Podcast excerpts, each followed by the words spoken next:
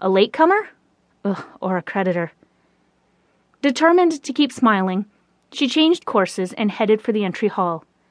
As she approached the office set aside for Shandel's soon to be owner, Magnolia House of Antiques, she overheard the low key voices of employees who'd begun setting up for business but had promised to stay away tonight. Can you believe it? The daughter of missionaries, she gambled away the business right along with her uncle. Yeah, blamed it all on him, even passed off fakes as antiques. Now she's applying for a job in New Orleans. Who would want a Shandel employee on board? No wonder her fiance broke off the engagement. Tessa's feet froze, her smile gone. Inside her own store, the words stabbed, sharper than other false rumors she'd heard circulating around town, throughout surrounding parishes, and beyond. Once more, she must ignore them. But tonight, in earshot of anyone passing by? The doorbell rang again. She took a deep breath, straightened her shoulders, and donned her hostess facade as she hurried across the marble tile to open the heavy stained glass door. A stranger stood on the well lit steps, an amiable grin on his face. Not a creditor. Fear nagged. Can I help you? The exuberant welcome she'd given all evening had faded into mere politeness. Well, howdy. Aren't you a 21st century Miss Scarlett? The man propped one hand on the doorframe and clamped the other on his lean hip.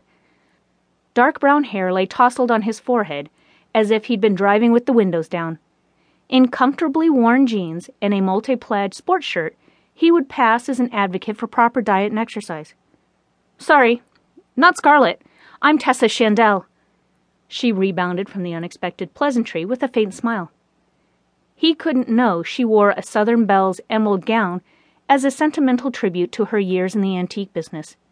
That it matched her eyes was a flattering coincidence her dress designer had noticed. Are you the owner here? His voice bordered on a bass. Part owner and manager. What else could she say? Until tomorrow. Okay if I come in and look around? Brow lifting, he glanced past her toward the foyer. I'm sorry, we're closed. Cobalt eyes darted to the open, please ring sign dangling from the antique door handle. That says you're not. Oops. Tessa pressed her lips together and flipped the sign to close. You're right, that was careless of me, but I've been awfully busy today. Your ad has been in our paper the last couple of weeks now. It says you have hard to find antiques and you're open Friday nights till 10. I drove over a hundred miles to get here. Now you tell me the place is closed? He squinted past her as the party chatter drifted out to them. The paper's mistake. We canceled that out a week ago. Tomorrow the business will be under new management, and parts of the floors are roped off. Again, I'm sorry. The man dug into his shirt pocket and pulled out a card. He handed it to her. Brian Lemoyne,